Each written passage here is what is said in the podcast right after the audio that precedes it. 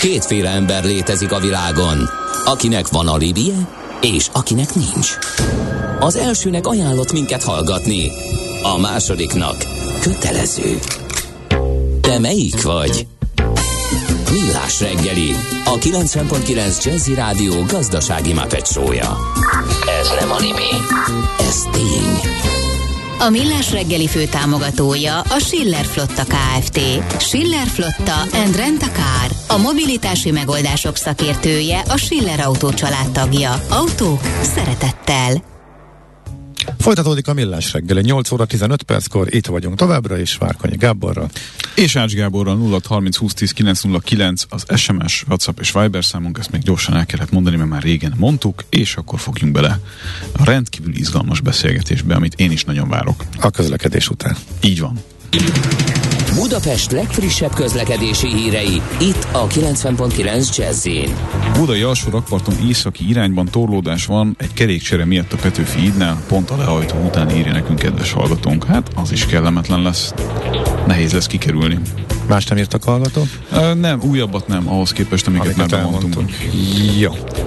A barátság két dolgon alapul, tiszteleten és bizalmon. Mindkettőre szükség van. Mindkét félnél. Millás reggeli. És ahogy ígértük, itt van velünk a vonalban dr. Füredi Júlia, szervezetpszichológus, az Elég kiégtem, most hogyan tovább című könyv szerzője. Jó reggelt kívánunk, szervusz! Jó, Jó reggelt. reggelt! Sziasztok Gáborok, és köszöntöm a hallgatókat! Azt mondta nekem a Várkonyi, hogy ő kiégette. Aztán egy gyors diag- gyorsan megpróbáltam uh, diagnosztizálni az Indexes interjútban uh, adott kritérium alapján, és megkönnyebbült, hogy ő mégsem. Uh, Szóval... Oké. Okay. Pedig minden megvan hozzá. Igen, de hogy a munkájában még elmélyül, tehát az, az nincs meg, hogy én ezt most nem csinálom. Tehát jó, ez nagyon egyszerű. Ez jó hír. Ez, ez, ez jó, jó hír. hír. Oké, okay, hát szeretem, amit csinálok. Akkor ez alapján kijelenthetjük, hogy ő még nem égett ki, vagy azért azért sokkal bonyolultabb? Oké, okay, azért azt lássuk be, hogy távdiagnózist azt ritkán állított. Persze. De azt kell, hogy, de azt kell, hogy mondjam, hogy az, az a félmondat, amit az előbb mondtál, hogy mert szeretem a munkámat, de az, az nagyon-nagyon sok tévhit van a kiégéssel kapcsolatban, de mondjuk érintsük mindjárt ezt az elsőt, ugye azt gondolják az emberek, hogy hát ha én nagyon utálom a munkámat, tele van vele a hócipőm, akkor én biztos sokkal könnyebben kiégek. De hogy ez nem így van, mert általában azok az emberek égnek ki a munkájukban, akik nagyon-nagyon szeretik a munkájukat, szenvedélyesek, imádják, nem nézik az időt, benn maradnak tovább, akkor kattog az agyuk a, a munkájukon, amikor egyébként nem ott vannak. Tehát, hogy ezek az emberek, akiknek fölemészti minden energiáját, gondolatát a munkája, ezek szoktak sokkal inkább kiégni. Aki utálja a munkáját, az nagyon szépen kartávolságra el tudja tolni magától. Hát az nem én vagyok.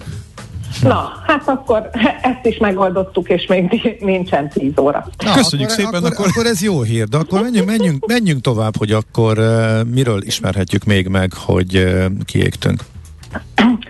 Hát rendben, ugye azt mondjuk, a, az a definíció, amit én nagyon kedvelek, amit Elliot Aronson mondott, az ő definíciója szerint ez egy olyan érz, hosszantartó érzelmi stressz állapot, ami pszichés, fizikai és mentális kimerüléshez vezet. Tehát nézzük akkor a fizikai kimerülést. Az első az, hogy borul az alvásunk, tehát nem tudunk elaludni, sokszor fölébredünk, tehát hogy ez az első. Ugye ezt mindenki tudja, hogy ha nem alszunk, akkor minden mást is magával ránt azért, tehát a kognitív képességeinket, a toleranciánkat, egyebet, tehát azért ez egy elég nagy, már az elején ez egy elég nagy ütés nekünk. A fizikai dolgokhoz tartozik még az is, hogy föllángolnak azok a krónikus bajaink, mint mit tudom én, a reflux, a migrén, az itt fáj, ott fáj, amott fáj, be van állva, meghúztam, sportsérülések, egyebek. És akkor utána jönnek a, a mentális dolgok, ugye az egyik, ami az alvás, kevés alvásból fakad, ez zakhatott alvásból, az az, hogy mondjuk elfelejtjük, amit elkezdtünk mondani, tétszortak vagyunk, nem tudunk fókuszálni. Egy bonyolultabb gondolatnak nehezen tudunk nekiugrani, mert úgy, hogy azt fenébe végig se gondolom. Tehát, hogy ez a fajta az, amit agykörnek hívunk, amit nagyon nehéz definiálni, hogy pontosan milyen érzés, de nagyon rossz. Tehát, hogy nagyon sok kognitív funkciónk szétesik a, egy hosszantartó érzelmi stressz alatt. És akkor marad ugye a, marad ugye a pszichés része, ami egy általános ilyen irritáltság, düh, ilyen lappangó düh, ellenségeskedés, türelmetlenség, ilyen tele van a hócipőn mindennel, miért mindig nekem kell. Tehát van egy ilyen nagyon felfokozott, irritált állapot, amikor ki vagyunk égve. Na, hol tartotok ebben? Hát pont, hát hogy végigpipáltuk. Hát pont az, az az érdekes, hogy részben igen, tehát van, ami megvan, van, ami nincs. Tehát akkor ez egy kiégés közeli állapot, vagy amire oda érdemes figyelni? Vagy, vagy mit hat, jelent hat ez? Tegyem már hozzá ez a kér... Mi, mielőtt Gáborunk befejezi a kérdését, én is hozzáteszek egy kérdést, és a kettőt szerintem együtt próbáljuk meg megválaszolni. Igen? Ezek nem azok a dolgok, amik egyébként egy olyan világban, mint amiben élünk, gyakorlatilag bárki számára előbb-utóbb bekövetkező dolgok. Tehát, hogy, hogy... De, de, de! Ez nagyon fontos, amit mondasz, mert ez is egy másik tévhit ezzel kapcsolatban. Ugye mindenki azt gondolja, vagy hát nagyon sokan úgy gondolják, hogy mondjuk ahhoz, hogy te kiégél, ahhoz legalább egy felsővezetői pozícióba, korporát katonának kell lenned, és egyébként az, aki mondjuk otthon neveli a sérült gyerekét, vagy beteg családtagját, az, aki munkanélküli, az, aki a szalag mellett dolgozik, az, aki, nem tudom, a gépet nyomkodja egész nap, tehát a művészek például, hogy nem éghetnek ki, és ez tök mindegy, hogy mennyi idős vagy, mert csak az egész pici babák vannak még annyira közel a biológiához, hogy ők le tudják magukat kapcsolni, hogyha ha óriási érzelmi stresszeri őket, mi már erre nem vagyunk képesek, tehát nem a koron múlik, nem azon múlik, hogy hol dolgozol, nem azon múlik, hogy dolgozol-e egyáltalán. Tehát ez egy nagyon-nagyon lényeges dolog. Az is fontos, hogy ugye, ha fölismerjük saját magunkon, vagy esetleg máson, akkor hogyan tudunk erről ö, beszélni, és hát nyilván most azért elsősorban a munkahelyi ö, környezetről van szó.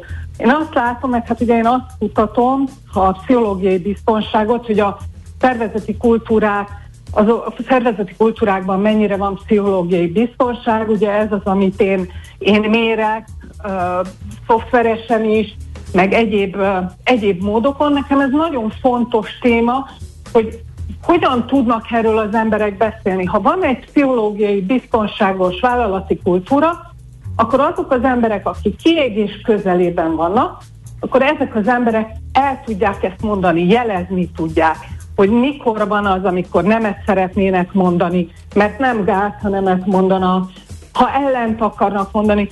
Most én olvastam éppen tegnap egy uh, újra egy, uh, egy Gallup kutatást, amiben például a Z-generációs munkahelyről van szó, és ők kifejezetten azt mondták, hogy azt gyűlölik és abban égnek ki a munkahelyeiken, hogy nem lehetnek önmaguk, hogy nem mondhatják el azt, hogy egyébként most szoronganak, hogy egyébként most nem értik, amit mondanak, és harmadszorra sem értik, hanem úgy kell csinálni, mintha.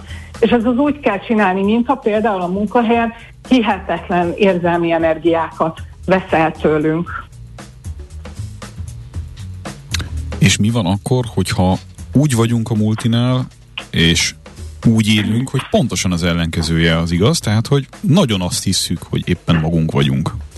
És nagyon éljük a feladatot. És semmiféleképpen se szeretnénk mondjuk kiesni ebből a pixisből, mert azt érezzük, hogy ezzel gyakorlatilag az életünk is, vagy a jelentőségünk is véget ér. Én szerintem ez mondjuk egy multis környezetben kifejezetten gyakori dolog. Gondolom én, aki soha életemben nem dolgoztam multinál, és nem is szeretnék. Um, értem. Értem, hogy nem szeretnél. Az a helyzet, hogy, hogy az, hogy az ember az egész életét, nem, várjam, már szebbről kezdem. Ugye az elmúlt két év nagyon sok mindenre megtanított bennünket, többek között arra is, hogyha rengeteg minden olyan dolog történik a világban körülöttünk, amire nem vagyunk ráhatásra, akkor egyetlen módja van az igazi túlélésnek, hogy meg, megőrizzük a józan eszünket, hogyha elkezdünk befele figyelni. És ez hihetetlenül sok jó dolgot hozott magával. Nem csak az, hogy az emberek elkezdtek mondjuk pszichológushoz járni, coachhoz járni, felfedezni azt, hogy mi az, ami bennük zajlik, de egyébként elkezdtek a saját prioritásaikról gondolkodni. Tehát ezért nagyon lényeges az, hogy az, akinek egyébként eddig nem volt az önreflexiója, minden, az önreflexió mindennapi hobbija, most az is szépen rászokott. És ezzel ezeket a jeleket észre tudja venni, és például azt, aki túl sok időt tölt a munkájában, és úgy érzi, hogy az életének a többi területe ettől uh, hiányolja őt, vagy nem teljesedett ki annyira, ezzel a prioritás állítással szépen helyre tudja ezt tenni. És mi van azzal, aki elkezdett egy vállalkozást, mondjuk relatíve korán. Igen. Vajon kiről lesz? És az olyan? Egész élete erről a vállalkozásról szól, és ugye klasszikus menedzseri hibába esve nem tud feladatot delegálni, hanem mikromanagement szintjén csinálja az egész nagy, a egészen nagyján nőtt kis cégecskéjét is, úgyhogy egyébként meg közben százfelé kell, hogy helytálljon, és teljesen szétesés határán az utolsó kis ö, csavart is típliig tolva ö, csinálja a dolgait, de nem tudja elképzelni, hogy máshogy csinálja. Nem, nem találkoztam Aha. még ilyennel, csak egy barát miatt kérdezem, de... Valakinek az ismerőse, egészen biztos voltam vele. Uh, igen, ez azért nagyon jó kérdés, mert hogy ez is egy tévhit, hogy csak azok végnek ki, akik korporát környezetben dolgoznak, de azok, akik vállalkozók, hát ugye miénk a nagy fene szabadság, mi azt csinálunk, amit akarunk, akkor kellünk, amikor akarunk, és egyébként is dől a lét. Na most ez abszolút látszik a kutatásokból, hogy a vállalkozók is nagyon hamar ki tudnak égni, pontosan emiatt, hogy egyrészt mindent a saját kezükben kell tartani, másrészt egy csomó mindenhez nem értenek, és azért az ember társas lény, de szereti azt, hogyha mondjuk kreatív, innovatív emberekkel van körülvéve, vagy ha más nem, akkor le tud adni feladatot, mert van olyan, aki még nála is jobban ért ehhez. Tehát van egyfajta, mondjuk így, kockázatforlasztás, van egyfajta feladatmegosztás, van egy olyan, amikor egymásra dobáljuk az ötleteket, és jönnek be más szempontok, tehát annak a fajta nagyobb csapatmunkának uh, tud egy ilyen, ilyen, hm, hát igen, porlasztó ereje lenni, amivel a stressz is porlasztódik. És ez, ez egy nagyon-nagyon fontos rész a, a, a vállalkozói létnek, főleg azoknak, akik mondjuk egyéni vállalkozók, hogy azt gondolják, hogy rájuk szakad a nagy fene szabadság, és akkor is már, mikor kisebb vagy nagyobb csapatokat építenek, még mindig ugyanabba vannak, mint amikor egyedül voltak, és ennek a terhét cipelik egyedül, és hát ez tutira ki tud égetni. Igen, vállalkozókat, abszolút. Uh-huh. És a home office az nem a kiégés meleg ágya? Hát a home office-tal kapcsolatban azért vannak um, uh, ambivalens érzéseim, mert um, egyrészt én is nagyon szeretem a home office, uh, introvertált ember lévén nekem az nagyon sokat segít, amikor itthon a négy fal között lehetek. Ám de azt tudjuk, hogy a, ahogy az előbb is mondtam, az ember társas lény. Tehát, hogy az, hogy most a vállalatok megpróbálják visszahozni az embereket, és valamiféle hibrid megoldást találni, ezért azt lássuk be, hogy az elmúlt két év közös traumája, ami mindannyiunkkal együtt történt, az sokkal jobban feldolgozható akkor, hogyha együtt vagyunk. De van annak értéke, hogy az ember otthon van, de nem feltétlenül ez a kiégésnek a melegágya. A kiégésnek az a melegágya, hogyha otthon vagyok és pörög az agyam, és stresszelem folyamatosan magam azért, mert mondjuk, és ezt nagyon sok ügyfelemnél például ez egy, ez egy egész kardinális kérdésé nőtte ki magát, hogy amit mi pszichológusok úgy hívunk, hogy ilyen mikroagresszió zajlik, ami azt jelenti, hogy ami eddig kérem köszönöm volt levélben, e-mailben, nem tudom, mi ott aztán fogják magukat az emberek, és kérem köszönöm elmarad, hihetetlen agresszióval belevágnak másik szavába, a meetingeken nem kapcsolják be a kamerát. Tehát ugye egy, egy csomó minden olyan dolog történik, ami egy face-to-face helyzetben, ha elmegyünk egymás mellett a folyosón, egészen biztos nem így lenne. Hát ezek Tehát, alapján... Ez nagyon... Bocsánat, ezek alapján azt gondolom, hogy gyakorlatilag átlag kommentelő ki van égve. Ö, azt, azt mondjam, hogy igen. Azt kell, hogy mondjam, hogy igen. Nagyon-nagyon sokan vannak most olyan állapotban, hogy egyrészt hatalmas léptekkel menetelnek a full kiégés felé. Ez egyébként még egy jó fázis, mert ez visszafordítható, de nagyon sok emberrel találkozom, vállalatoknál, akik, akik igen bizony ki vannak égve. Hát azért az elmúlt két év rátett egy igen, akkor viszont szerintem a legfontosabb kérdés, hogy mit tehetünk kellene, hogyha végig tudjuk venni a, még egyszer a legfőbb jeleket, illetve hogy amit most itt elvonatkoztatva kicsit attól, hogy a cégnek mit kell tennie, hogy ezt fölismerje, uh-huh. vagy segítse a munkavállalóit.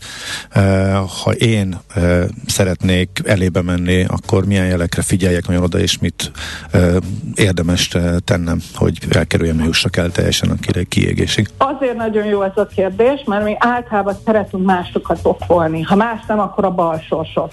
De hogy mindig valakit okolunk ezért, és várjuk kívülről a megoldást. A kiégés az másként nem oldható meg, csak ha mi saját magunk foglalkozunk ezzel.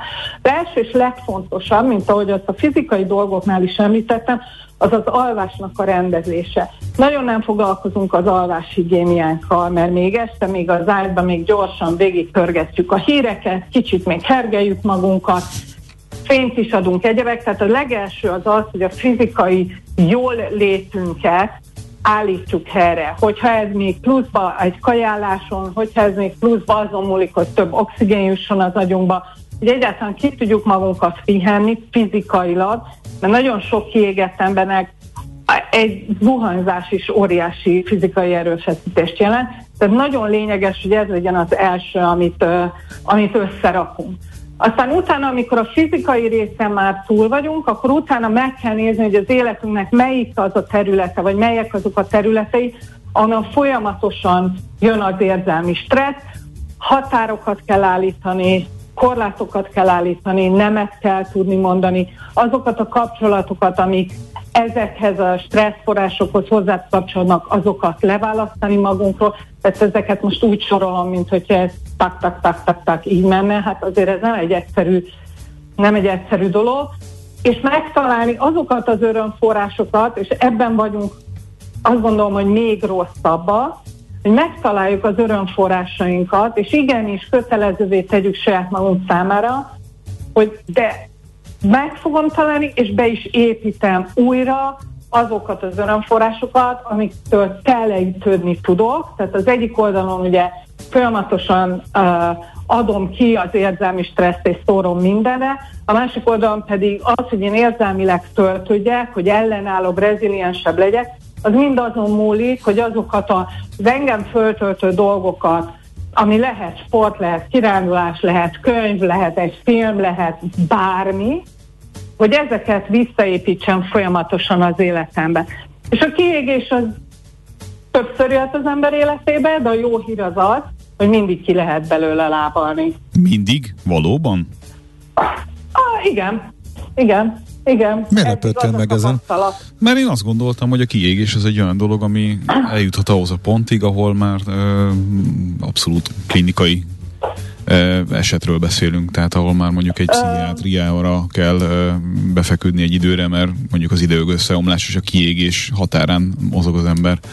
Oké, okay, az idegösszeomlást az nagyon nehéz egyébként klinikailag így... Ö, Tehát ez inkább ilyen romantikus könyvekben való dolog, hogy így magunkhoz kapunk, és eldobjuk magunkat idegösszeomlással. Azt gondolom, hogy amire te gondolsz, az egy ö, fontos pontja a különbségtételnek, mert ugye kell egyfajta differenciál diagnosztika, hogy mi a kiégés, és mi nem az.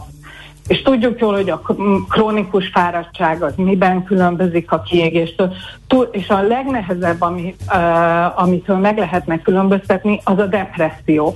Ennek most gőzerővel dolgoznak a, a különbségtételen, a különböző tudósok, hogy jól különválasztható legyen, hogy mi a depresszió, és mi az, ami a kiégés. Egyelőre nagyon kevés olyan uh, megkülönböztető jelet találnak, Ami, ami olyan igazán jól elkülöníthető, az egyik az a saját magunknak a bántása, fizikai bántása, tehát a szuicid tendenciák azok elsősorban a, a depresszióra a hajlamosaknál tudnak megjelenni, a kiégésben ez például nem jellemző.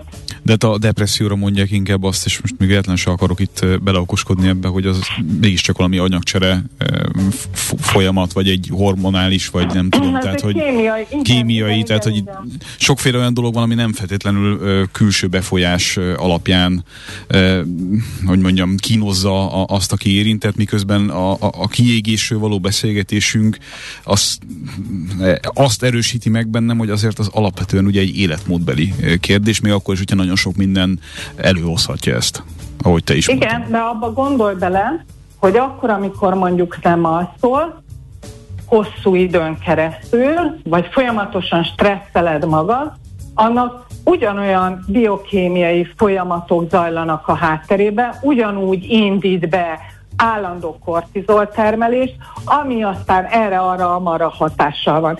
Tehát az, hogy mi, mint biológiai lények funkcionálunk, ez mindenre az ég egyadt a világon kihatással van. Tehát igen, azt mondjuk, hogy valóban a minket érő krónikus betegségeknek a nyolcvan százaléka az életmódhoz tartozik, és azzal lehetne mondjuk kiküszöbölni, vagy, vagy helyrehozni. De hát ez nyilván a depressziónál, és ez, azt gondolom, hogy ez nem gyerekjáték, és hogy aki azt gondolja, hogy abban szenved, mindenképpen keressen szakembert, mert fontos azt tudni, hogy hol van annak a határa, amikor én még csak ki, idézőjelben csak ki vagyok égve, és hol van az, amikor úgy kell szakembert keresnem, mert gyanúm van arra, hogy egyébként uh, uh, depressziós vagyok. Uh-huh. Oké, okay, hát nagyon szépen köszönjük a, a beszélgetést, sokkal okosabbak lettünk, és hát figyelünk magunkra, reméljük, hogy a hallgatóknak is hasznos volt. Legyen így, legyen Szép így. Hétvégét kívánunk. Köszönjük. Köszönöm, még egyszer. Köszi. doktor Füredi Júlia volt a vendégünk, szervezetpszichológus, az Elég kiégtem, most hogyan tovább című könyv szerzője. Jönnek most a rövid hírek, és utána természetesen folytatjuk. Az Épp testben rovatunkban lesz majd, ahogy ígértük, uh, nem, azt még nem ígértük, az Épp testben, azt pont nem ígértük. Azt még arrébb van, drága barátom. Itt szerintem az interjú alanyunk titulusa már nagyon érdekes. A Magyar Judo Szövetség biztonságos esések szakértője, az Esések iskolája alapítója, Dobrotka Béla lesz majd velünk. Igen, az esés. Hogyan lehet jól esni? Miért fontos ezt megtanulni? Erről fogunk beszélgetni. És amit viszont beharangoztunk, hogy mozdonyvezető téma lesz, őt vendégünk is, egy mozdonyvezető lesz, Rizsavi Tamás egészen konkrétan, úgyhogy mindent megkérdezhetünk tőle végre, amit tudni akartunk a mozdonyvezetésről. Aranyköpés a Millás reggeliben. Mindenre van egy idézetünk.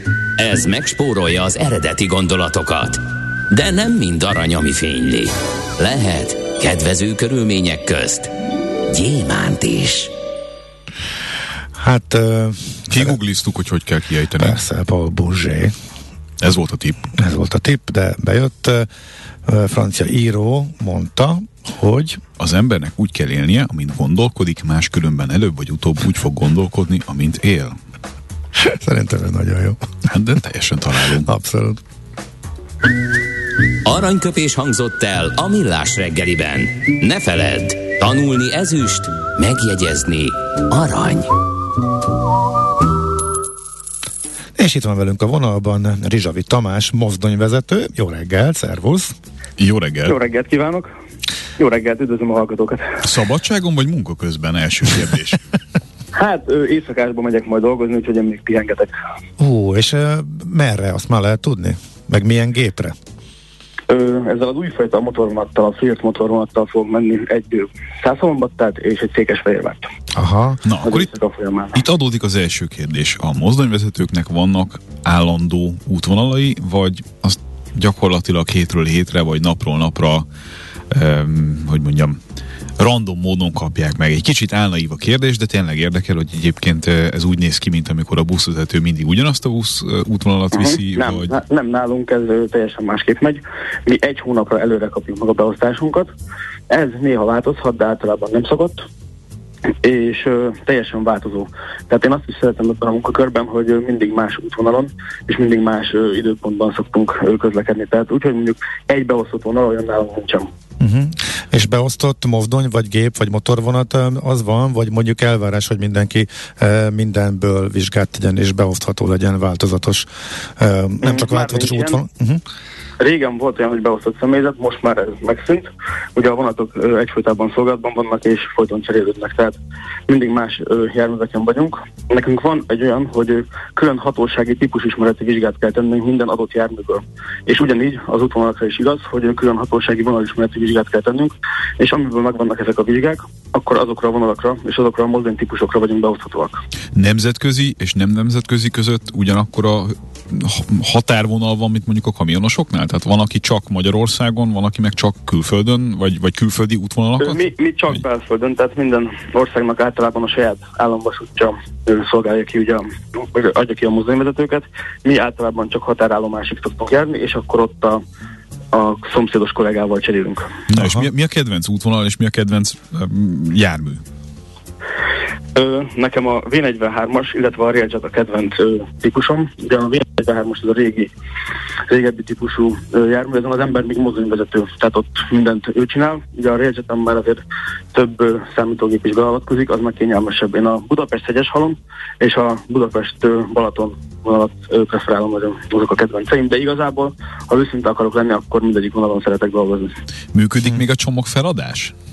Milyen csomagfeladás? Ö, Postavonat? Igen. Hát a, ne, az, a, nem, nem, nem, nem. Az, a, az, a, az a része, amikor oda mentek a mozdonyvezetőhöz a, a pályaudvarokon, és akkor némi uh, juttatás ellenében megkérték, hogy ezt a kis csomagot... Nem, nem, nem, ilyen nincs. Szerint, ez, ez már, ez már... Én még amikor egyetemista voltam, ez simán ment. Tényleg? Abszolút, abszolút, abszolút. Szegedről mit tudom, föl kellett hozatni valamit, és akkor oda ment az ismerős a vonatvezetőhöz. Nem, az szabályok szerint dolgozunk, és ilyet azért nem lehet megcsinálni most már. Aha. Na és Mennyi, mennyivel nehezebb? Aha. Ha már szóba került, és már említett a két kedvenc uh, mozdonyodat, illetve egy uh, motorvonat, nem is tudom, akkor ezt a vé negyvenhárom, a vé negyvenhármas az a klasszikus, mindenki által ismert, most már lassan igen, hatvan igen, éves igen. Szili becenévre hallgató uh, mozdony, amiből még mindig uh, rengeteg van, és eg- egészen elképesztő módon kifogástalanul teljesítenek a mai napig. Mennyivel El. más, mennyivel nehezebb vezetni őket, mint mondjuk tényleg ezeket a legmodernebb uh, gépeket? Nem is azt mondom, hogy nehéz, már az egész mozdonyvezetésnek van egy gyönyörű ö, metodikája, tehát hogy ezt meg kell tanulni, és hogyha az ember ebbe belejön, ö, akkor igazából mindegyik, mindegyik, mindegyik járműtípust ugyanúgy, ugyanolyan nehéz, ugyanolyan könnyű vezetni. A vé negyvenhármason ott mindent manuálisan csinálunk. A Railjeten ott ugye van, van bár belesztó például a számítógép, de igazából itt a vezetés részében például a fékezéseknél vannak ö, nagyon nagy, ö, tehát hogy arra kell nagyon figyelni, hogy szép legyen, ö, pontosan ott álljunk meg, ahol kell, úgyhogy az egy, az egy fontos része a dolognak, uh-huh. és az mindegyik járműtípusra igaz. Uh-huh. Azt kérdezi a hallgató, hogy mit gondolsz az es huszonegyes vonalról, ami nekem semmit nem mond? Ö, es huszonegyes. Hát nem tudom, milyen értelemben. Egyáltalán old föl, hogy mi az? Mert az nem, az egy vonalszám, nem? Ha jól tudom, akkor az a az a pasi volt. Én azt most így hirtelen nem tudom, mert a, ezeket a szám, mi vonatszámok alapján közlekedünk, aha. ugye az utasok már megkapják ezt az es-es jelzést. Nem tudom. Akkor nem gondolunk elő. Lajos Mizse, írja a hallgató. Mennyi? Na, ja. Lajos, igen, Lajos Mizse. Ö, Lajos Mizsére nekem nincs vonali ismeretem, hogy az egy dízeles mellékvonal. Ott még a régi típusú csörgők járnak, illetve felváltva az ilyen deziró motorvonatokkal.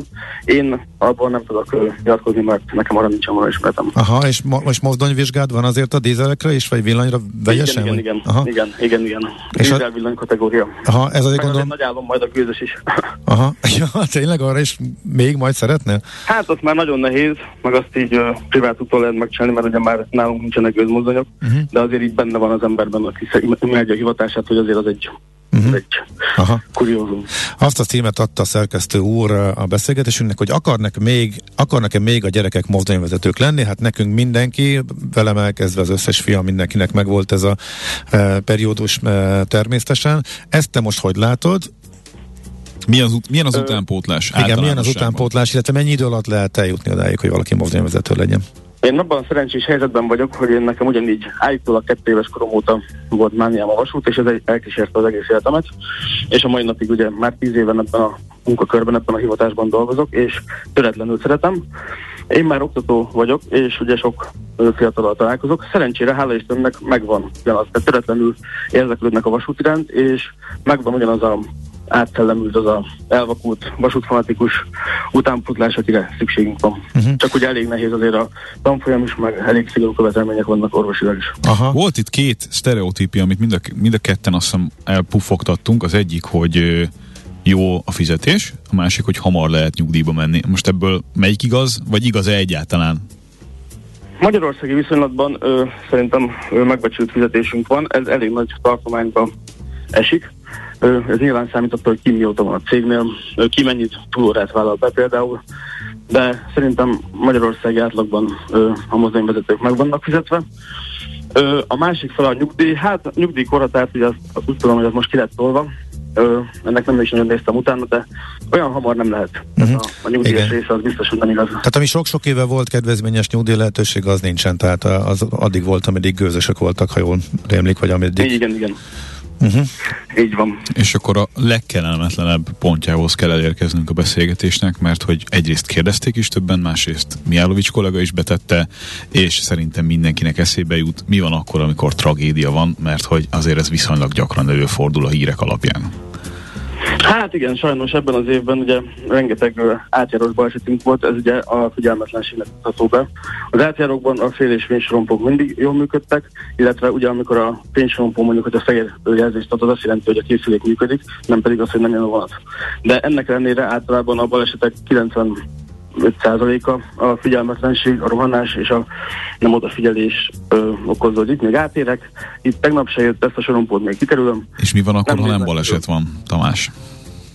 Mm, mármint? Hát amikor valaki mondjuk ja. úgy gondolja, hogy, hogy a legjobb megoldás az, hogyha... Hát ez is, ez is, ez is beletartozik a szakmámba. Én azt szoktam mondani, hogy talán ez egyetlen negatív oldala van. Amikor az ember jelentkezik ide, tudja, hogy mit vállal, ö, rendszeresen járunk mi is pszichológiai vizsgálatokra, ugye amikor jelentkezünk, akkor egy nagyon nagy orvosi van. Ö, az ember erre felkészül, már ha lehet ilyet mondani, hogy erre fel lehet készülni, megpróbálnak felkészíteni minket, sajnos van ilyen, ö, de az ember nem, az ember uh-huh. túl kell lépni. Mekkora szabadságotok van? És a repülőgép vezetőknél, vagy pilótáknál is fölmerül, hogy hát ők csak mennek és nyomják, arra mennek, amerre a légirányítás mondja, hát nálatok is fölmerülhet, hogy hát a jelzők mindent megmondanak, pontosan úgy gyorsítasz, úgy lassítasz, ahogy a jelzők diktálják, és igazából úgymond egy ilyen végrehajtói szerepe. Ez, ez igaz, vagy azért van szabadság? Hát azért döntés? Van szabad kezünk, tehát az, az útvonalban ugye nyilván nem mi döntünk, uh-huh. már lehet mondjuk több útvonalon is menni mondjuk egy adott állomásra, viszont a magát a sebesség, gyorsítást, meg lassítást, illetve a állomásokon történő megállást teljesen a szabad kezünkben van. Uh-huh. Egyébként a mozdonyok állapota az á- és karbantartottsága az általánosan milyen a megítélésed szerint? Tehát milyen a gépállományunk Magyarországon? Hát én azt tudom mondani, hogy én tíz év alatt ö, egyszer volt olyan, hogy ö, nem tudtam tovább menni mozdonnyal ö, műszaki ok miatt. Azért, hogyha az ember valamennyit konyít hozzá, ö, el lehet menni, el lehet jutni a végállomásra. Ugye nálunk azért nagyon nagy járműflotta beszerzés volt, tehát itt vannak például a száz huszonhárom darab friss motorvonat, az emeletes vonatok, ugye azért folyamatosan újítják fel a régebbi gépeket is. Én azt vettem észre, hogy a tíz évben azért volt, volt fejlődés, úgyhogy ö, hát nyilván mondjuk a régebbi mozdonyokat én személy szerint nem örülnék, hogyha elvinnék, gondolom. De azt kell mondani, hogy amúgy még mindig állják a szanat, mert azért a vontatásgerincét még mindig a bé negyvenhármasok teszik ki, bár ezt a fűrtek most már szerintem teljes mértékben átvették. Szimulátoroztok is? Van, van szimulátorunk is Trántelkem, régen volt vizsga is belőlem, hogy ott mindenféle forgalmi szituációt be tudtak mutatni a mozdonyvezetőknek. Aztán ezt a vizsgálatból kivették, szerencsére, mert én úgy ítéltem meg, hogy ez vizsgára nem volt annyira alkalmas, viszont ö, minden időszakos oktatáson évente járunk többször oktatásra, ott ő, szoktak forgalmi szituációkat modellezni nekünk a szimulátorban. Uh-huh. Akkor még egy utolsó kérdés. Mennyit dolgoztok? Milyen a beosztás? Tehát hogy működik? Mennyi pihenőidő van e, a műszakok között? Milyen hosszúak? Uh-huh. Ö, tiz, általában tizenkét órás szolgálatok vannak, ez lehet rövidebb, hosszabb semmiféleképpen nem. Ö, hát a száz hatvannyolc, illetve hát ahány órás a hónap, önhagyi, tehát a normális időt kell nekünk is ledolgozni, de mivel tizenkét órásak a szolgálatok, ezért hamarabb megvan a kötelező óra. Szerencsére van túlórázás lehetőség is, és nagyon szigorúan veszik a pihenőidőket, tehát a két szolgálat közötti ö, lakáson töltött időt is nézik meg a hazautat, úgyhogy a pihenőidőket be kell tartani, ezen kívül igazából ennyi. Uh-huh. És akkor a bázis az neked micsoda, illetve hogy hol kezdesz minden? Az Én valamelyik fűtőház? Ferencvárosi állományban vagyok, ugye hozzánk tartozik a téli, keleti, meg Fradi. Aha, oké, okay. értem, értem, értem. És akkor vegyesen tehervonatok, személyvonatok? Hát régebben tehervonatoztunk, most ez kiesett, de ugye nincs kizárva, tehát hogy ugyanúgy megvan a, a teher, tehát hogy, ha lehet így mondani, akkor tehervonatot is tudunk vezetni, meg személyvonatot is, de ez most... De akkor most elsősorban személy. Uh-huh.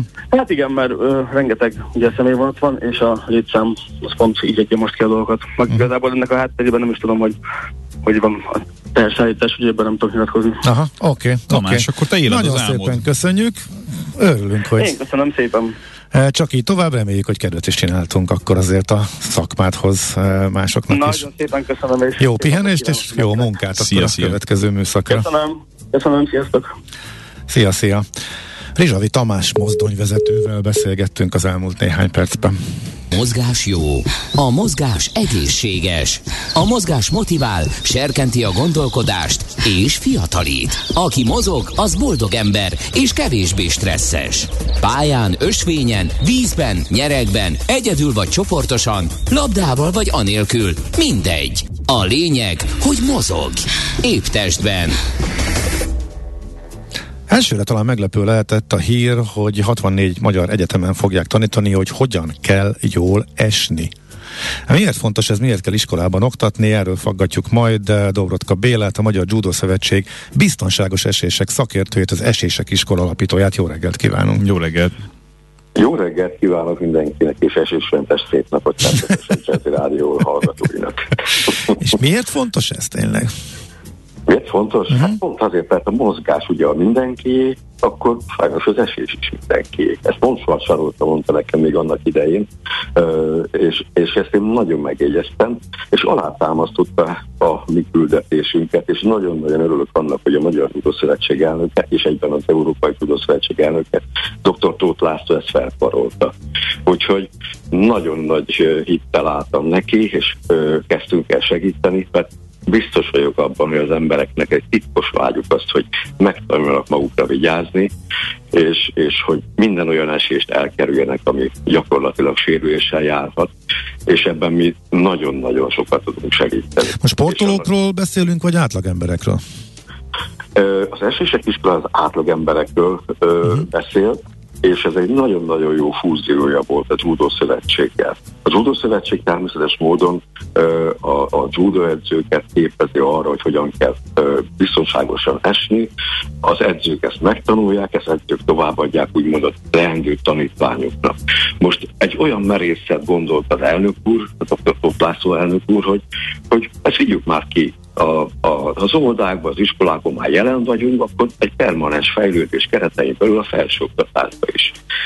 És ehhez én azt gondolom, hogy hát ez volt a leges, legjobb döntés, mert onnan gyakorlatilag a hallgatókat meg tudjuk ismertetni azzal, hogy, hogy ez, az, ez az esés történet, ez, ez nem annyira burokban van. Ezt ki lehet vinni közéjük, meg lehet tanulni, nagyon könnyen. Sőt, könnyen tovább is lehet adni. Most az az első ilyen ö, lépés ebben, hogy, hogy tényleg megismerhessék a hallgatók fakultatív ö, lehetőségen belül, és aztán innentől fognak majd kinevelődni azok a hallgatók, testnevelő tanárok, gyógytestnevelők, vagy akár ö, konduktorok, ö, vagy akár óvodapedagógusok, tehát nagyon-nagyon sok területet tudunk érinteni, és ezeket az embereket, hogyha mikik ö, képezzük, akkor az óvodákban már ők is tudják tanítani specifikusan a biztonságos eséseket a gyerekeink. Uh-huh. Egy, tudom, hogy hát egy komoly tananyagról van szó, de egy minikurzust, vagy a főbb elemeket ki tudja nekünk emelni, hogy miről is szól, mire érdemes figyelni a biztonságos esés kapcsán? Hát legin- Leginkább arra érdemes ugye a fókusz helyezni, hogy reflexekkel születünk. Az agyféltekintünk gyakorlatilag harmonizálni ö, szükséges. Most ezeket a reflexeket mi át tudjuk módosítani. Eddig is egyfajta önvédelmi reflexként ö, estek el az emberek. Tehát magyarul mindenki el tud esni, tehát ebben nincs semmi szenzáció, csak ezeket fel is kell tudni állni. Na most ezt mi betesszük a tananyagba, hogy hogyan változtatjuk meg azokat a ö, elternyő reflexeket, strauss reflexeket, kitámasztó reflexeket. Ö, egész addig, amíg mi ezt nem mutatjuk meg, addig, addig nincs is fogalm, nincs képük arról, hogy ezt hogyan lehetne megváltoztatni. De ez nem egy olyan dolog, bocsánat, hogy, hogy itt belevágok, de ez nem egy olyan dolog, ami alapvetően, és ahogy említve volt az előbb is, alapvetően nagyon sok mindenben egyszerűen ellenkezik az általános reflexeinkkel, tehát az általános dolgokkal, amiket elkövetünk akkor, amikor elesünk.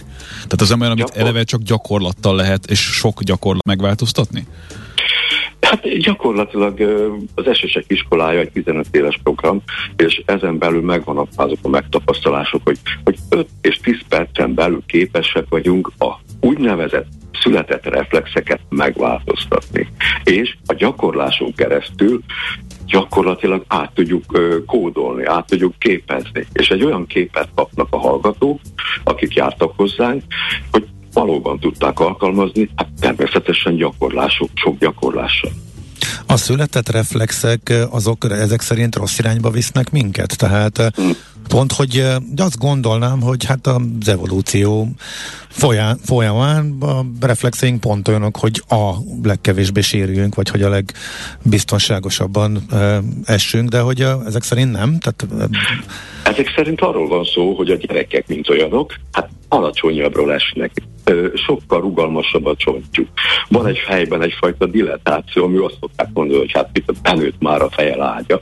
Tehát magyarul az esésekkel kapcsolatban a gyerekek nagyon szépen tudnak mondjuk úgy, hogy látványosan esni, kivédik az eséseket. Tehát menet közben azért megnőttünk, hát magasabbak lettünk, testesebbek lettünk. Ugyanaz a reflex már Aha. nem egy lágy csontot érint, illetve nekünk pont az a küldetésünk ebben a történetben, hogy azokat a testállomásokat használjuk, ami a deformációt képes elviselni. Tehát mi izomra vezetjük rá a testet, és onnantól kezdve szépen kigördüljük, kiguruljuk, hogyha meg frontálisan mondjuk egy előreesést, az ejternyő reflexet akarjuk megváltoztatni, ez a legnehezebb, tegyük hozzá, azt is képesek vagyunk megváltoztatni kellő módszertani segítséggel. Az idős embereknek nagyon komoly problémákat okozhat, meg komoly sérüléseket szenvednek gyakran egy-egy eséstől. Ha valaki ezt időben megtanulja, akkor erre is jó lehet, hogy akár ők elkerüljék ezeket a komolyabb sérüléseket? Hát az elnök úr, tehát erre különösen felhívta a figyelmet, és én ennek nagyon örültem, mert hát pont erre dolgoztuk mi ki a, a, a senior eséstant annak idején, uh-huh. és a combnyaktörésre fókuszálva Igen. próbáltam segíteni, és egy szörnyű adatot most így ki kell, hogy mondjak, de három és fél óránként, tehát ma is három és fél óránként hal meg egy idős ember, pont azért, mert megcsúszik, megbotlik, és nem tudja azt a technikát, azt a kivédő technikát alkalmazni, mivel hogy nincs róla fogalma, nincs róla semmilyen ismerete, és igen, hát minél előbb el kell kezdenünk ezeknek az ismeretet, az esés technikát, az esés tudást átadni az embereknek, hogy amikor eljön az az idő, hogy az izom tudjon emlékezni. Tehát nem fejben kell nekünk esni, megtanulni és fejben alkalmazni, hanem meg kell tanítanunk az izmunkat, az izmokat, az agyat, a tudatalattiba, hogy amikor arra szükség van, egy nagyon váratlan esetben, akkor azt tudja alkalmazni, és utána fog tudni elgondolkodni azon, hogy te jó Isten, hát ez az, amit én tanultam. Azt kérdezik a hallgatók közben, hogy miért nem még korábban kezdődik ennek az oktatása, tehát hogy miért nem a gyerekek vagy az általános iskolások ö, körében kezdődik ez, de hát akkor, hogyha jól értelmezem, akkor azért, mert van egy, van egy általános tehetségük ahhoz, hogy mert ők még jól csinálják. Nem, nem, nem, nem, nem. A Judo Szövetség már az óvodákon ott. Tehát most mondok egy olyan egyszerű példát, a Győrvárosa egy referenciaváros lehet szerintem, az Ukidók programmal, tehát Kovács János barátom ö, ö, az összes óvodában ott van. Tehát a Dézsi polgármester úr ezt, ezt világosan látta, hogy erre szükség van. Onnantól kezdve, hogy a gyerekek mozgását tudjuk gyakorlatilag terelni, tudjuk ö, kibővíteni, és utána be tudjuk építeni magát az esések oktatását. És Innentől kezdve ugye egy, egy teljes óvodai kör már ki van szolgálva. Azt, hogy most mindenhol meg tudjuk csinálni, van ilyen, hogy ovi judo program. Hát nagyon-nagyon sok helyen. Van olyan, hogy suli judo program. Tehát nagyon-nagyon sok helyen. Tehát közel háromszázhetven iskolában ott van a judo.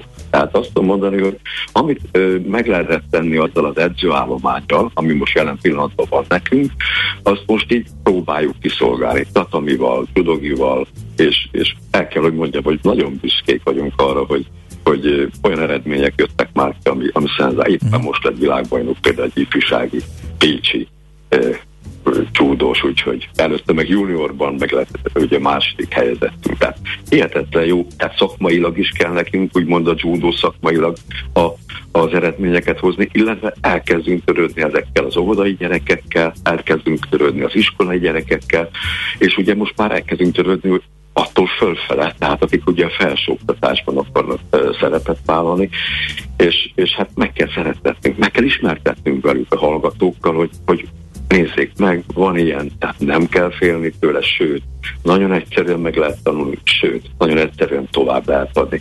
Tehát permanens ez az egész dolog így a, a Magyar Judo Szövetség életében. Persze, hogy nem kapott akkora hírértéket, mint mondjuk most ez a hatvannégy egyetem, de én azt gondolom, hogy, hogy tesszük a dolgunkat, uh-huh. okay. És nagyon köszönjük az érdeklődést. Hát nagyon köszönjük, hogy beszéltünk erről. E, elsőre ilyen meglepő volt az egész, így hogy jobban látjuk a hátterét, igen, meg a fontosságát. Igen. Örülünk, hogy beszélhettünk róla, és segített ebben. Nagyon szépen köszönjük az interjút. Köszönjük szépen. És balesetmentes szép napot. Igen, köszönjük, köszönjük szépen. Jó, jó és kívánjuk viszont és minden hallgatónak. Köszönjük viszont hallásra. Dobrotka Bélával beszélgetünk, a Magyar Judo Szövetség biztonságos esések szakértőjével, az Esések iskolája alapítójával. És erre írja a hallgató, akkor kell mozogni, ha jól esik. Oh. Azt mondja, hogy lezárjuk a rovatot. Épp testben. A Millás reggeli mozgáskultúra rovata hangzott el. Ne feledd, aki mozog, az boldog ember. És beharangozzuk a következőt. Vagyis te. Vagyis én az Ácsiz Indiért? Hát figyelj, van szívhez szóló. A Vándor kupa még nálam van, ugye? A Vándor kupa nálad van, fölkészültem e, lelkileg a rovat szétrolkodás kupáját. Még nem sikerült Mihálovics Macinak visszaszereznie Várkonyi Gábortól. Kíváncsian várjuk, hogy megtartja-e tartósan, ez néhány percen belül kiderül.